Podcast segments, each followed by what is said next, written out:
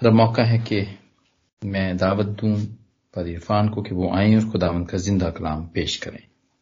Thank you शुक, शुक्रिया भाई आदल। मैं बेहद शुक्रगुजार हूँ खुदावन का और कि खुदावन ने आज फिर मुमकिन किया कि हम यहाँ पर इकट्ठे हुए इस प्लेटफॉर्म के वसीले से और खुदावन के पाक कलाम को सीखें। हम अब आइजिया की बाइबल स्टडी को जारी रखे हुए हैं और आज हम ये साया पच्चीसवें बाब को देखेंगे। और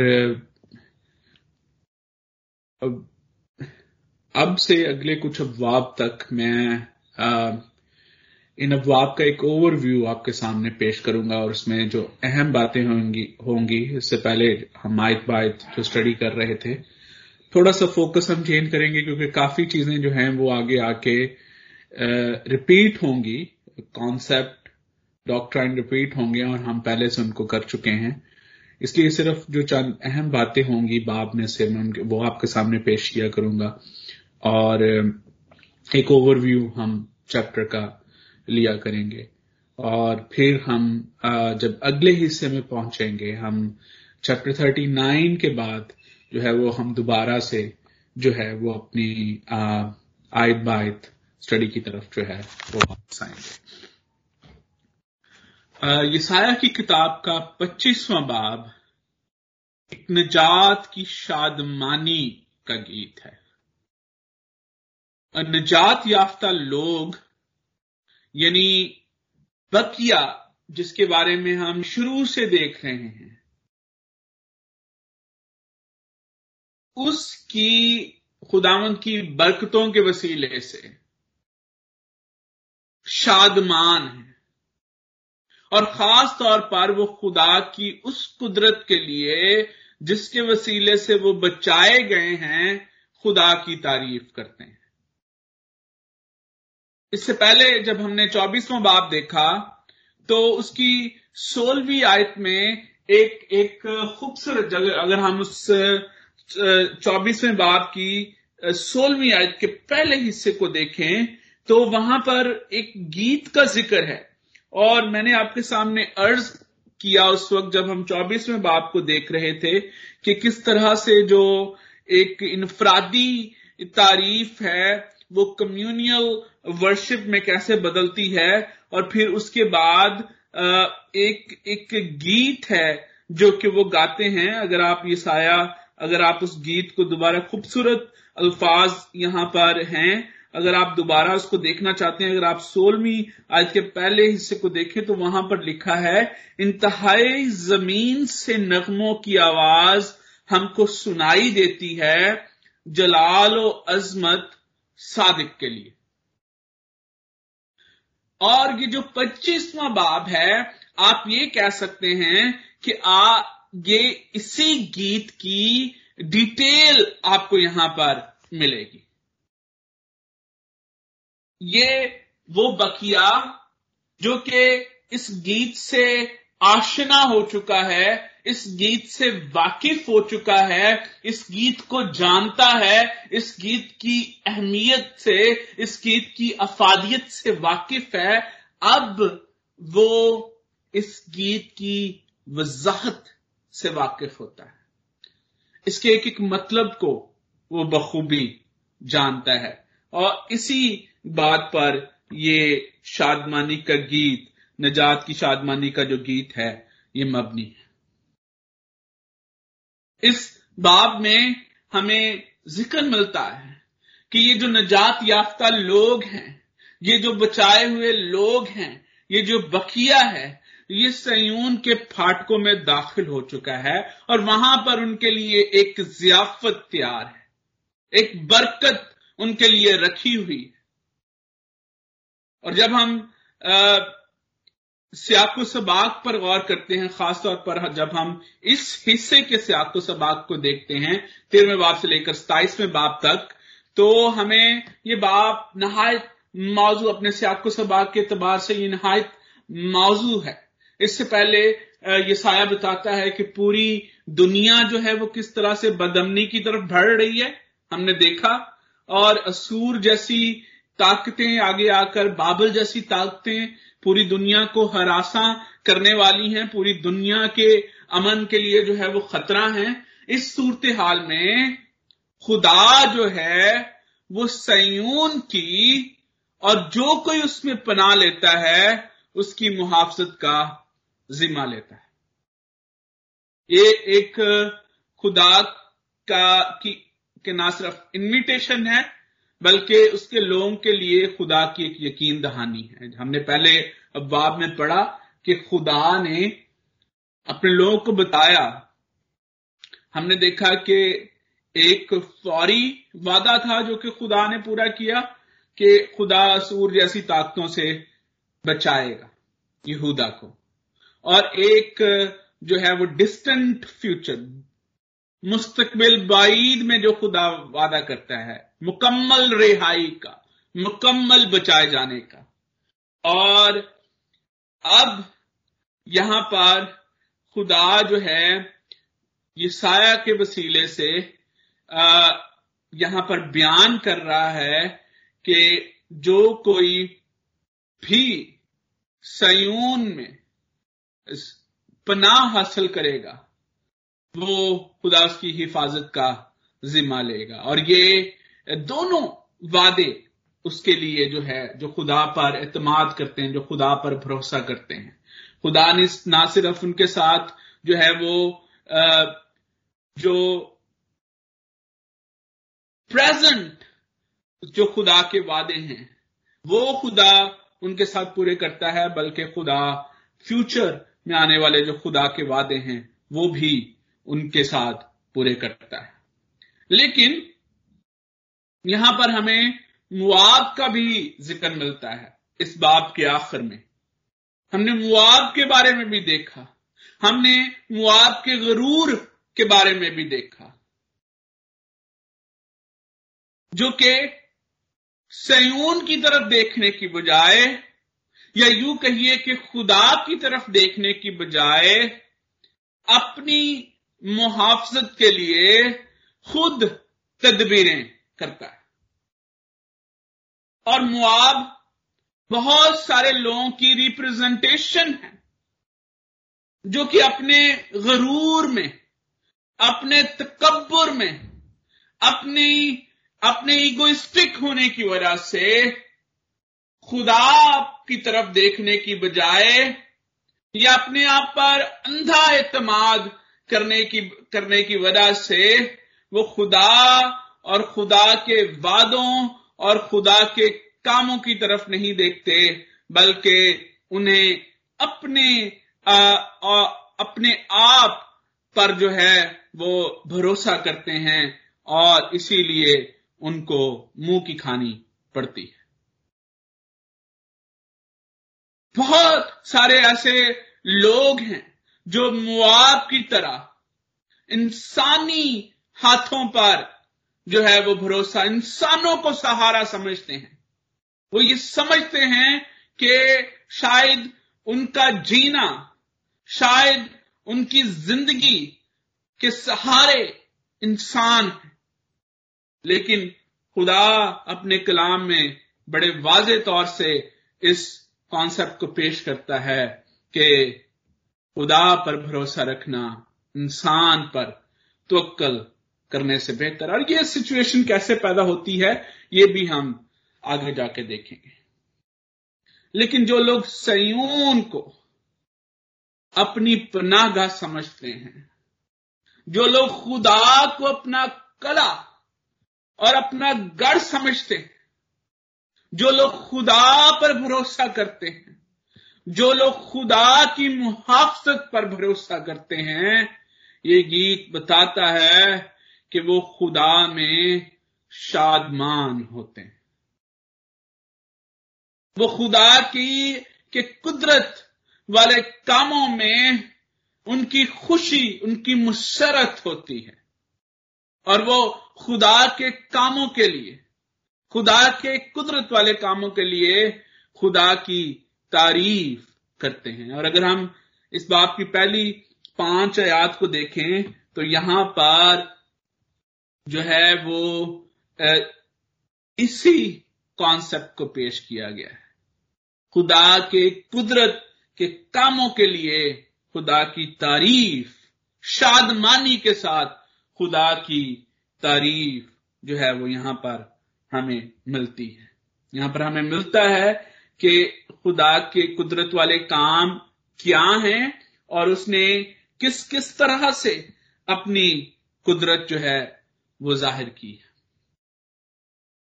जब हम खासतौर पर पहली पाँच आयात को देखते हैं तो यहाँ पर जो है वो हमें इस कॉन्सेप्ट को बचाए जाने के कॉन्सेप्ट को अगर आप दूसरी आयत को जब आप पढ़ते हैं, जहाँ पर लिखा है क्योंकि उसने शहर को खाक का ढेर किया हाँ फसीलदार शहर को खंडर बना दिया और परदेशियों के महल भी यहाँ तक शहर ना रहा, फिर वो तामीर ना किया जाएगा।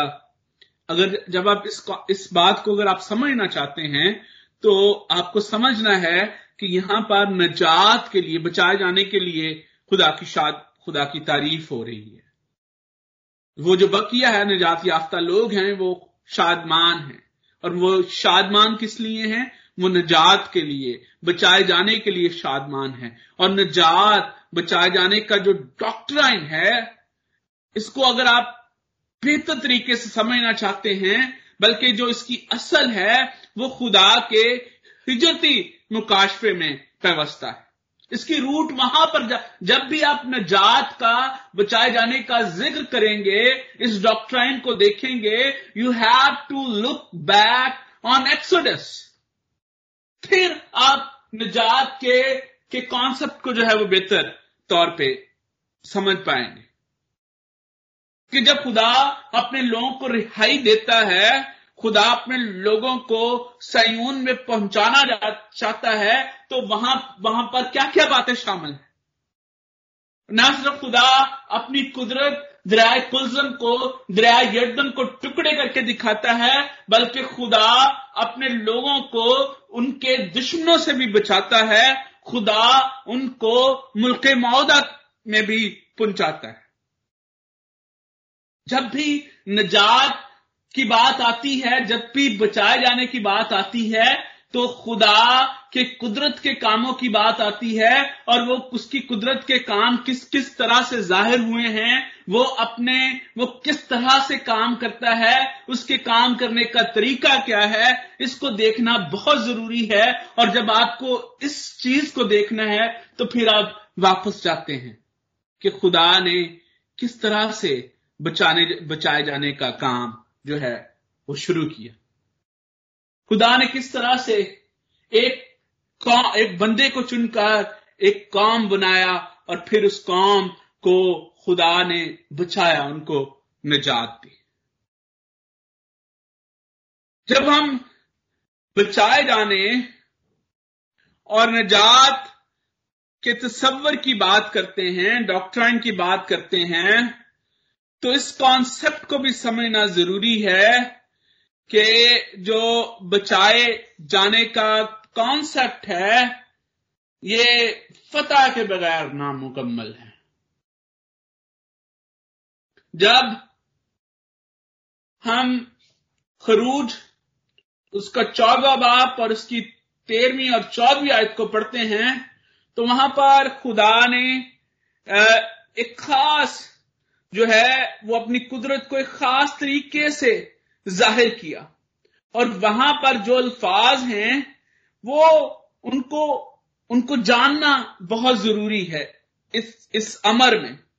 नजात के कॉन्सेप्ट को, बचाए जाने की कॉन्सेप्ट को, खुदा की कुदरत के कामों को इस तनाजुर में समझने के लिए इस चीज़ को समझना बहुत ज़रूरी है। तेरहवीं आयत में, खरूज चौदह बाब उसकी तेरहवीं आयत में लिखा है, तब मूसा ने लोगों से कहा, डरो मत।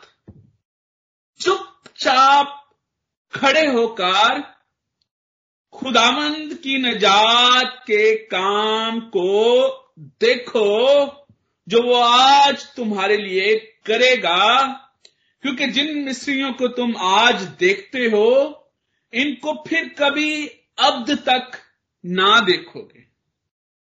खुदामंद तुम्हारी तरफ़ से जंग करेगा और तुम खामोश रहोगे।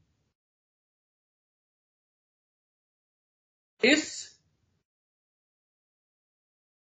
तरीके को समझना बहुत ज़रूरी है। निजात का जो कॉन्सेप्ट है, बचाए जाने का जो कॉन्सेप्ट है, खुदा अपनी कुदरत को ज़ाहिर करता है, खुदा अपने कामों के वसीले से हमें बचाता है, खुदा अपनी कुदरत के वसीले से हमें बचाता है, खुदा हमारे दुश्मनों से हमें रिहाई बख्शता है और ये सारा काम किसका है? ये खुदा का काम है। खुदा ने बनी इसराइल को कहा कि चुपचाप खड़े रहो और खुदामन की नजात के काम को देखो। नजात की जो कुदरत है नजात का जो काम है, ये खुदा के वसीले से ज़ाहिर होता है he is the author of the salvation.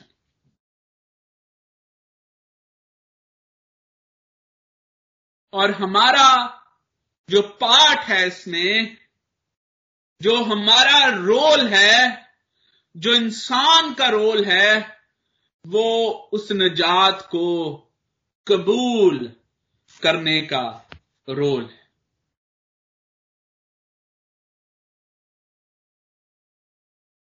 और हम रूल कुछ की मुआवनत के वसीले से, रूल कुछ के काम के वसीले से, रूल कुछ की खिदमत के वसीले से इस बात के लिए तैयार होते हैं कि हम उस निजात को कबूल कर सके। यसाया यहाँ पर एक गैर जो दुनिया की गैर यकीनी सूरत हाल है, उसको देखता है और ये देखता है कि खुदा के लोगों को दुनिया के बदलते हुए हालात का मुकाबला करना पड़ेगा। और वो इस बात पर ईमान रखता है कि खुदा अपने बचाने, बचाए जाने की कुदरत के वसीले से, उस कुदरत से जिससे वो बचाता है, वो अपने लोगों को तबाही से बचाकर उनको सयून में पहुंचाएगा। और उसके लोग, उसकी इस कुदरत की, खुदा अपने लोगों को बचाता है, खुदा अपने लोगों को तहफ़ बख्शता है। खुदा अपने लोगों के तहफ़ का जिम्मा लेता है और खुदा ना सिर्फ़ हमारे जस्मानी तहफ़ का जिम्मा लेता है, बल्कि वो हमारे रूहानी तहफ़ का भी जिम्मा लेता है। और ये साया यहाँ पर, जब हम पहली आयत को पढ़ते हैं, जब हम ये साया पच्चीसवें बाप और उसकी पहली आयत को पढ़ते हैं तो हमें पता चलता है कि यहाँ पर ये साया जो है, जब खुदा की नजात को, खुदा की, खुदा के इस बचाए जाने के लिए खुदा की तारीफ़ करता है तो हमें ये बात जानने की ज़रूरत है कि वो इनफरादी तौर पर जाती तौर पर खुदा और उसकी कुदरत के कामों को जानता है। जब हम इस पहली आयत को पढ़ते हैं तो ये बात हम पर वाजे हो जाती है कि वो किस तौर से खुदा की जात और उसके कामों से, उसकी कुदरत से वाकिफ है। जब तक आप खुदा के बारे में जाती इल्म नहीं रखते, आप खुदा की कुदरत और नजात को समझ नहीं सकते। और जब आप खुदा को जाती तौर पर जान लेते हैं, फिर आप पर यह बात बावर हो जाती है कि इस कायनात का सारे का सारा निज़ाम खुदा की कुदरत के मरहूने मुन्नत है। और जानने के अमल को मैं थोड़ा सा आपके, आप, मैं इलेबोरेट करना चाहता हूँ यहाँ पर, ताकि हम असल हकीकत से वाकिफ हो सकें कि मैं बात क्या करना चाह रहा हूँ। खुदा का कलाम हमारी किस तरह से रहनुमाई कर रहा है यहाँ पर। जब हम होसिया उसके चौथे बाप, उसकी छठी आयत को पढ़ते हैं तो वहाँ पर खुदा इसराइलियों से मुखातिब है। और वो कहता है कि मेरे लोग अदम मार्फत से हलाक हुए। अब इसराइली, जिनको खुदावन ने अपने लिए चुना, खुदावन उनको शरीयत देता है और हर इसराइली शरीयत को जानता है, वो खुदा के हुक्मों से वाकिफ है। लेकिन फिर भी खुदा उनको कहता है कि मेरे लोग अदम मार्फत से हलाक हुए। और अगर हम जब हम चौथे बात को ये छठी आयत मैंने आपके सामने छठी आयत के पहले हिस्से को देखा, अगर आप पूरे बात को पढ़ें, चौथे बात को तो आप जानेंगे कि बुनियादी तौर पर यहाँ पर इस आयत में खुदा काहिनों से मुखातिब है। वो काहिन जिनको खुदा ने अपनी खिदमत के लिए बुलाया, और हम जानते हैं कि लावियों के कबीलों को, के कबीले को यह खिदमत का काम सौंपा गया, लगता है कि वो पूरी ज़िम्मेदारी से उस काम को सरंजाम नहीं दे रहे और अगर आप होसिया की किताब को पढ़ें तो आपको पता चलेगा कि क्या मसला था वहाँ पर। प्रॉब्लम क्या थी?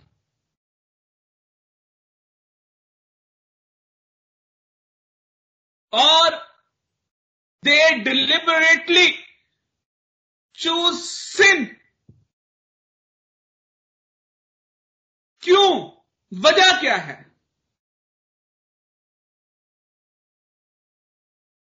बहुत दफ़ा जब लोग खुदा को पूरी तरह नहीं जानते तो बजाय इसके कि वो वो काम करें जो कलाम उनको करने के लिए कहता है, वो वो करना चाहते हैं जो वो खुद सोचते हैं। ये दूसरे लफ्जों में आप ये कहें कि कलाम किसकी सोच को अपने ऊपर लागू करने की बजाय वो अपनी सोच को कलाम पर लागू करने की कोशिश करते हैं। ये बात आजकल के दौर में बड़ी ही आ, आप कह लें कि आम है। आजकल हर एक शख्स को प्रीच करने का शौक है और जब हम लोगों को प्रीच करते हुए देखते हैं तो अक्सर हमें यह मिलता है कि लोग खुदा के कलाम को प्रीच करने की बजाय अपनी सोच को प्रीच कर रहे होते हैं। अक्सर औकात जब लोग मुझसे कलाम सुनाने की बात करते हैं और डिस्कस करना चाहते हैं तो वो बताते हैं कि हम ये कलाम पेश करना चाहते हैं। तो मैं फिर उनको ज़रूर ये कहता हूँ कि अच्छा ये तो आप बयान करना चाहते हैं, लेकिन आप, ये आपने ये भी देखा है कि हवाला क्या बयान करना चाहता है? या खुदा का कलाम आपको किस तरफ़ लेकर जा रहा है? There is a technical term जब हम होमोलिटिक्स की बात करते हैं कलाम आ, सुनाने की बात करते हैं और कलाम इल्मुलवाज की बात करते हैं तो एक प्रीचिंग है जिसको एलागोरिकल प्रीचिंग कहा जाता है। और ये प्रीचिंग ऐसी होती है जिसमें बजाय इसके कि लोग खुदा के कलाम से तशरी करें तफसीर करें वो जो कुछ अपने अपने जहन में उनके चल रहा होता है, उसको खुदा के कलाम में डालने की कोशिश करते हैं। और उसके मुकाबले में जो होम्योलिटिक्स अलमलवाज के ये कह ले कि कीन स्टूडेंट्स हैं, या वो जो कि इस बात को बखूबी जानते हैं, वो खुदा के कलाम की जब तफसीर करते हैं एक्सपोजिशन करते हैं एक्सोजीजस करते हैं तो वो वो चीज़ निकालने की कोशिश करते हैं जो कि खुदा का कलाम कह रहा होता है, जो कि हवाला कह रहा होता है। आजकल के दौर में ऐसी सूरत हाल दो वजूहत के वसीले से पैदा होती हैं। पहली बात, लोग खुदा के कलाम से पूरी तरह वाकिफ नहीं है।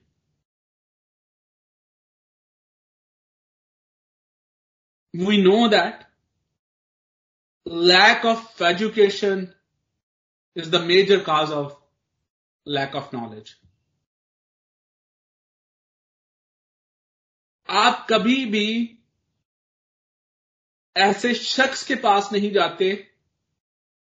आ, मैं अक्सर ये कहता हूँ कि जिस तरह से आजकल अवेयरनेस बढ़ रही है खासतौर पर पाकिस्तानी तनाजर में कि हमें अताई डॉक्टरों से बचने की ज़रूरत है ऐसे लोगों से जो कि इल्म जिनको नहीं है, लेकिन वो फिर भी वो काम कर रहे होते हैं। इसी तरह से हमें ऐसे ऐसे प्रीच करने वालों से भी बचने की ज़रूरत है। क्योंकि होता क्या है, और यही यहाँ से मैं अपनी दूसरी बात करना चाहूँगा कि जब जब ऐसी ऐसी प्रीचिंग्स और ऐसी, ऐसे लोगों को फॉलो किया जाता है जो कि lack of education lack of knowledge जिनको होता है तो अक्सर औकात, क्योंकि वो पूरी तौर से वाकिफ नहीं होते तो फिर वो ऐसे लोगों को, ऐसी थियोलॉजी को फॉलो करना शुरू करते हैं, जो कि दुरुस्त नहीं होती। और ना सिर्फ़ वो अपने लिए उस दुरुस्त गलत थियोलॉजी की वजह से खतरे का बायस बन रहे होते हैं बल्कि वो उन लोगों के लिए भी जिनको वो प्रीच कर रहे होते हैं, वो आप ये कह लें कि उनके लिए भी खतरे का बायस बनते हैं।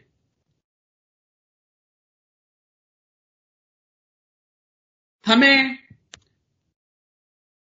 ये देखना है कि sound knowledge of God leads to sound worship and perfect faith और जब आप इन आयात को पढ़ते हैं, खासतौर पर पहली आयत आय खुदामन तू मेरा खुदा है, मैं तेरी तमजीद करूँगा, तेरे नाम की सताइश करूँगा, क्योंकि तूने अजीब काम किए हैं।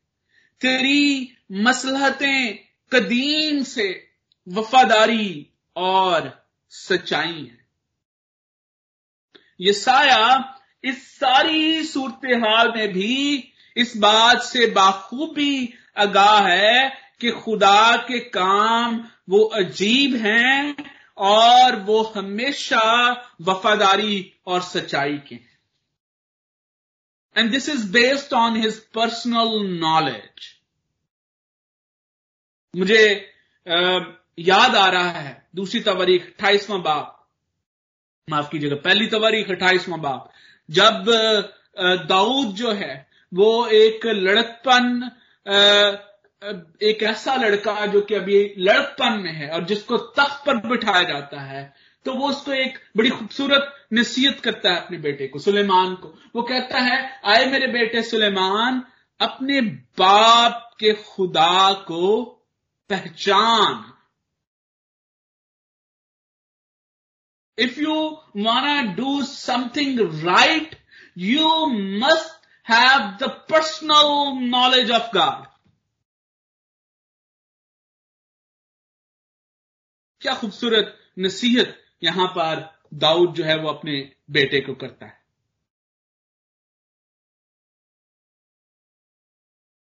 और अक्सर जब मैं पाकिस्तान में एक्टिवली जो है वो यूथ मिनिस्ट्री से मुंसलिक था तो मैं लोगों को ये कहता था कि हम अपने बच्चों की जो जब नॉलेज की बात आती है, जब एजुकेशन की बात आती है we try to provide them the best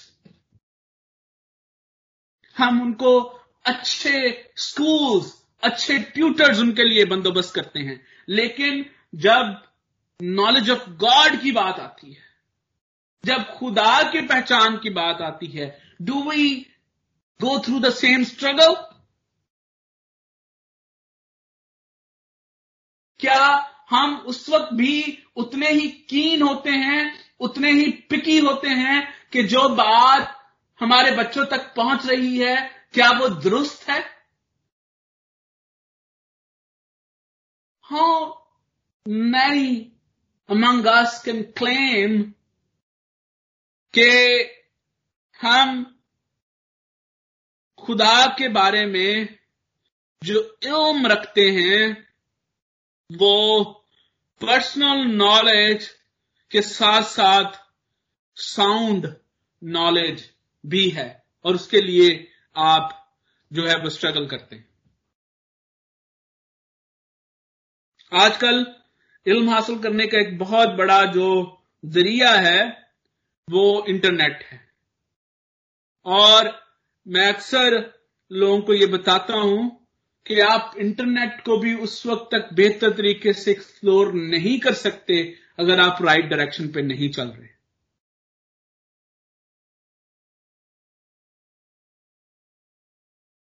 media आपके लिए ब्लेसिंग भी बन सकता है और आपके लिए कर्स भी बन सकता है।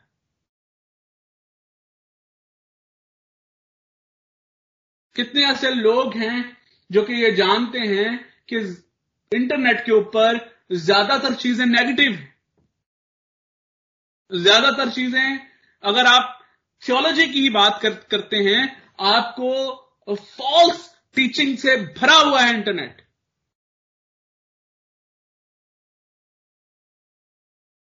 हाउ मेनी टाइम्स हम ये देखते हैं खुद इस बात का एहसास करते हैं और अपने बच्चों को भी ये देखते हैं कि जब वो इंटरनेट में हैं इवन जब आप खुदा के बारे में, इंटरनेट के वसीले से, मीडिया के वसीले से इल्म हासिल करने की कोशिश कर रहे हैं तो आप सही डायरेक्शन पे जा रहे हैं या नहीं?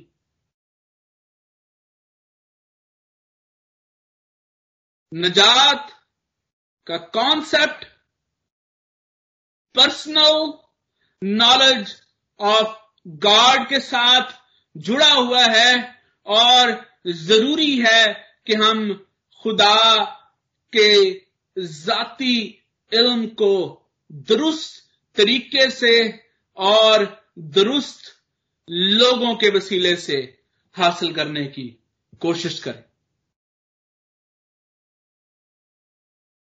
और फिर हम भी ये साया की तरह जो है वो इस बात को क्लेम कर सकते हैं कि हम खुदा की कुदरत वाले कामों के लिए, खुदा के, खुदा की वफादारी और सच्चाई वाली मसलहतों के लिए खुदा में शादमान हो सकते हैं इवन कि जब हालात हमारे इर्द गिर्द दुरुस्त ना हो।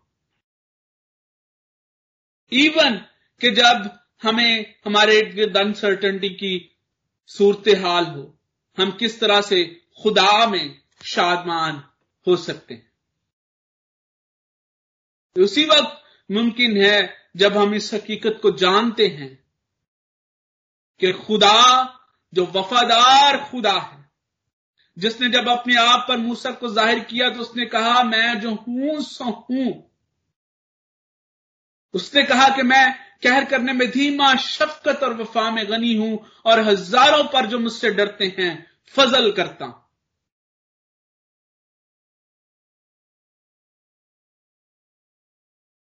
आप जब दुरुस्त लोगों से और दुरुस्त तरीके से खुदावन के बारे में इल्म हासिल करने की कोशिश करते हैं, इल्म हासिल करते हैं तो ना सिर्फ़ आप अपने लिए, अपने खानदान के लिए, अपने बच्चों के लिए एक जो है वो साउंड और परफेक्ट नॉलेज ऑफ़ गॉड और फेथ की तरफ़ आप उनका लेकर लेकर जाते हैं, बल्कि जिन लोगों को आप कलाम सुनाएँगे, जिन लोगों के सामने आप प्रीचिंग करेंगे, आप उनके लिए भी बरकत का बायस बनेंगे।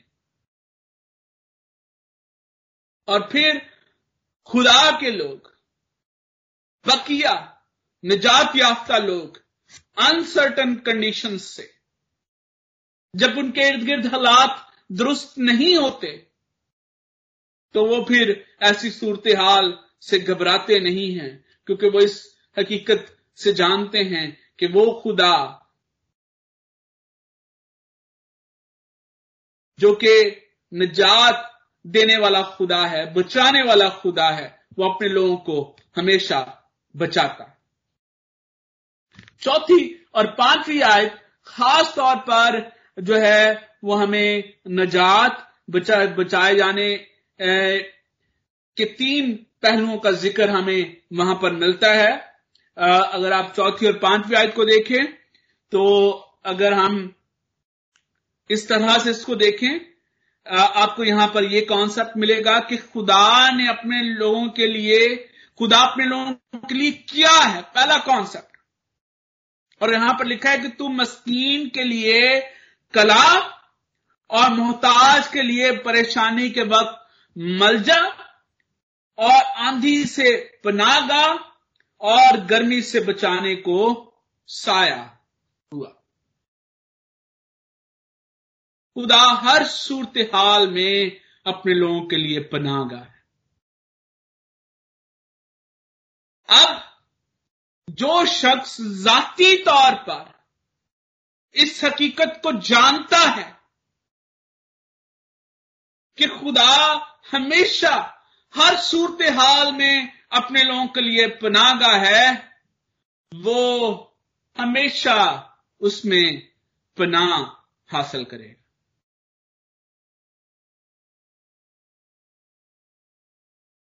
जबूर नवीस कहता है कि खुदावन महकम कला है और सादक उसमें पनाह हासिल करता है।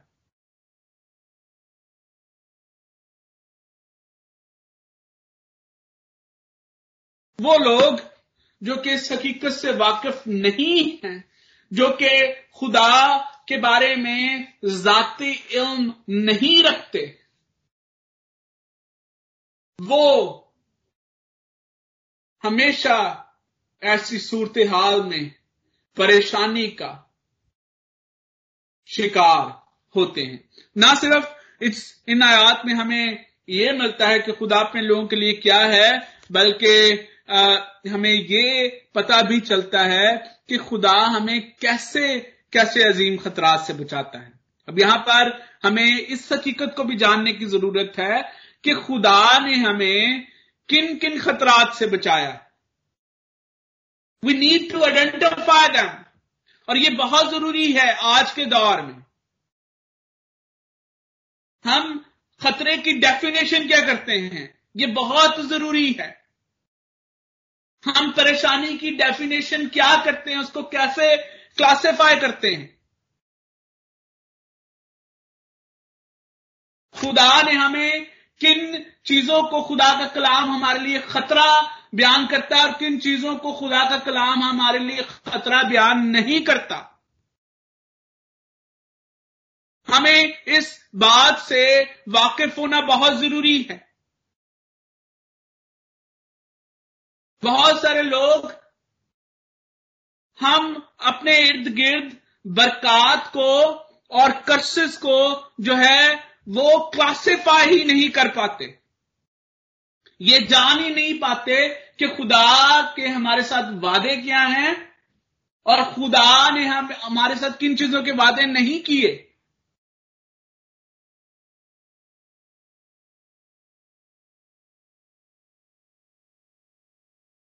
हम इस हकीकत से हम वाकफ होना ही नहीं चाहते कि खुदा ने जब आदम को सजा दी तो उस वक्त खुदा ने उसको क्या कहा?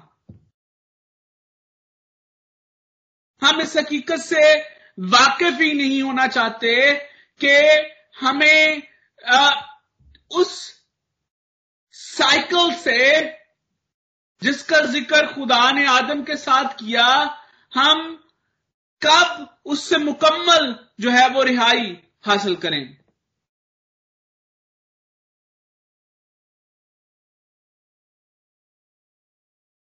हमें और खुदावन ने मौका दिया तो मैं ज़रूर चाहूँगा कि इस एस्पेक्ट पर हम ज़रूर बात करें। जब हम आगे चलते हैं इसी हिस्से में हमें यह भी मिलता है कि खुदा किस कुदरत के साथ हमें खतरात से बचाता है। खुदा किस तौर से काम करता है। और बहुत दफ़ा हमें इल्म भी नहीं होता, लेकिन खुदा हमारे लिए काम कर रहा होता खुदा बचाए जाने का काम खुदा निजात देने का काम जो है वो सरंजाम दे रहा होता है, क्योंकि ये खुदा का काम है। खुदा अपने लोगों की निजात का, उनके तहफ़ का बंदोबस्त करता है। जब हम पांचवी और छठी आयात को देखते हैं तो वहाँ पर हमें सयूनी बरकतों का ज़िक्र मिलता है। खुदा अपने लोगों को बरकतों से माला माल करता है। और वहाँ पर जब हम पांचवी छड़िए एक जियाफत जो है वो तैयार है। सब कौमों के लिए एक जियाफत जो है वो तैयार है। अगर आप इन आयात को पढ़ें, जब आपको वक्त मिले तो आप ज़रूर इनको देखिएगा। हमें जब हम खरूज चौबीसवां बाप और उसकी ग्यारहवीं आयत को देखते हैं तो वहाँ पर भी हमें एक जियाफत का ज़िक्र मिलता है। जब खुदा ने मूसा के साथ अहद बांधा और मूसा के साथ जो बुज़ुर्ग उसके साथ गए तो वो भी एक जियाफत में शामिल हुए। लेकिन वहाँ पर सिर्फ़ मूसा और उसके साथ जो बुज़ुर्ग थे, जो कि पूरे बनी शाइल की रिप्रेजेंटेशन थे, वो उस जियाफत में शरीक होते हैं। लेकिन यहाँ पर जब खुदा जियाफत तैयार कर रहा है तो यहाँ पर सब कौमों को उस जियाफत में जो है वो शिरकत की दावत है। सब कौमों को जो से जो निजात याफ्ता लोग हैं वो उस इस जियाफ, ये जियाफत उनके लिए तैयार हुई है। लेकिन जब हम इस जियाफत का बयान पढ़ते हैं तो इस बात को समझना बहुत ज़रूरी है कि जियाफत का तस्वर किस तौर से जो है वो बयान किया गया। और ये ही अपनी अपनी किताब में इसको किस तौर से बयान करता है। ये जियाफत किस चीज़ की अलामत है? जब हम ये साया पचपन बाप को पढ़ते हैं तो वहाँ पर ये साया लोगों को ये बताता है।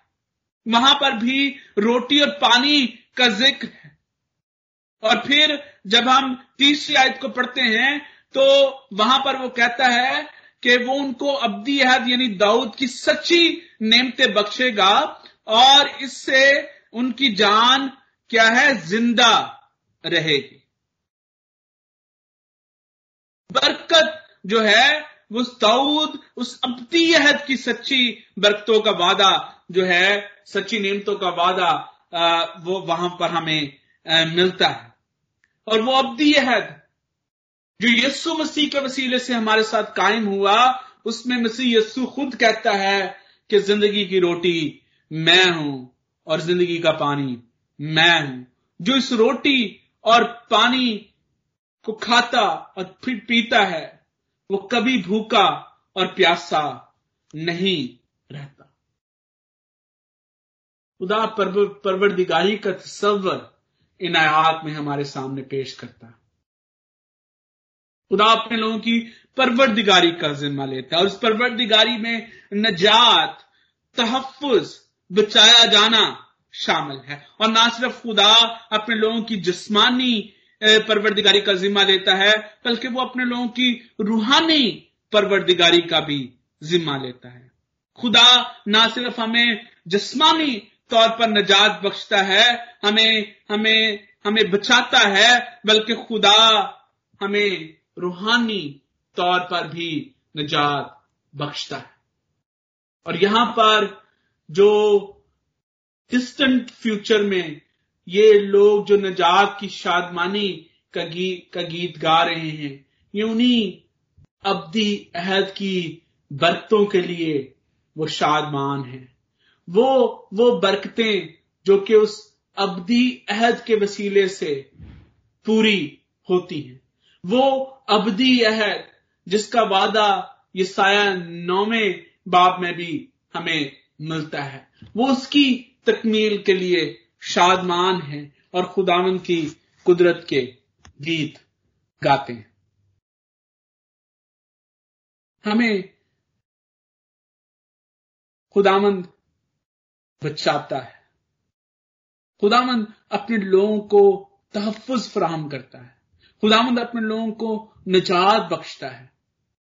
और इस तहफ़ और निजात के लिए खुदामंद कुदरत के साथ अपने कामों को सरंजाम देता है। और हमारा सिर्फ़ और सिर्फ़ काम ये है कि हम इस हकीकत को जानते हुए, इसका जाती तौर पर, इसका तजुर्बा करते हुए, इसके बारे में जाती इल्म हासिल करते हुए रूल कुद्स के वसीले से इसको कबूल करें।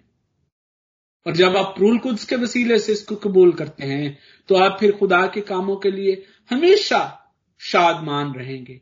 ना सिर्फ़ जब हालात बेहतर होंगे, बल्कि उस वक्त भी जब हालात हमारे इर्द गिर्द बेहतर नहीं होते। जब जब सूरत हाल हमारे इर्द गिर्द बेहतर नहीं होती, उस वक्त भी आप खुदामन में शादमान रह सकते हैं। आप इतमान और तसली में रह सकते हैं। खुदावन हम सबको शादमान रखे। खुदावन में इतमान और तसली हमेशा बख्शता रहे। आमीन। आमीन आमीन। थैंक यू वेरी मच पादी साहब। ब्लेसड मैसेज के लिए।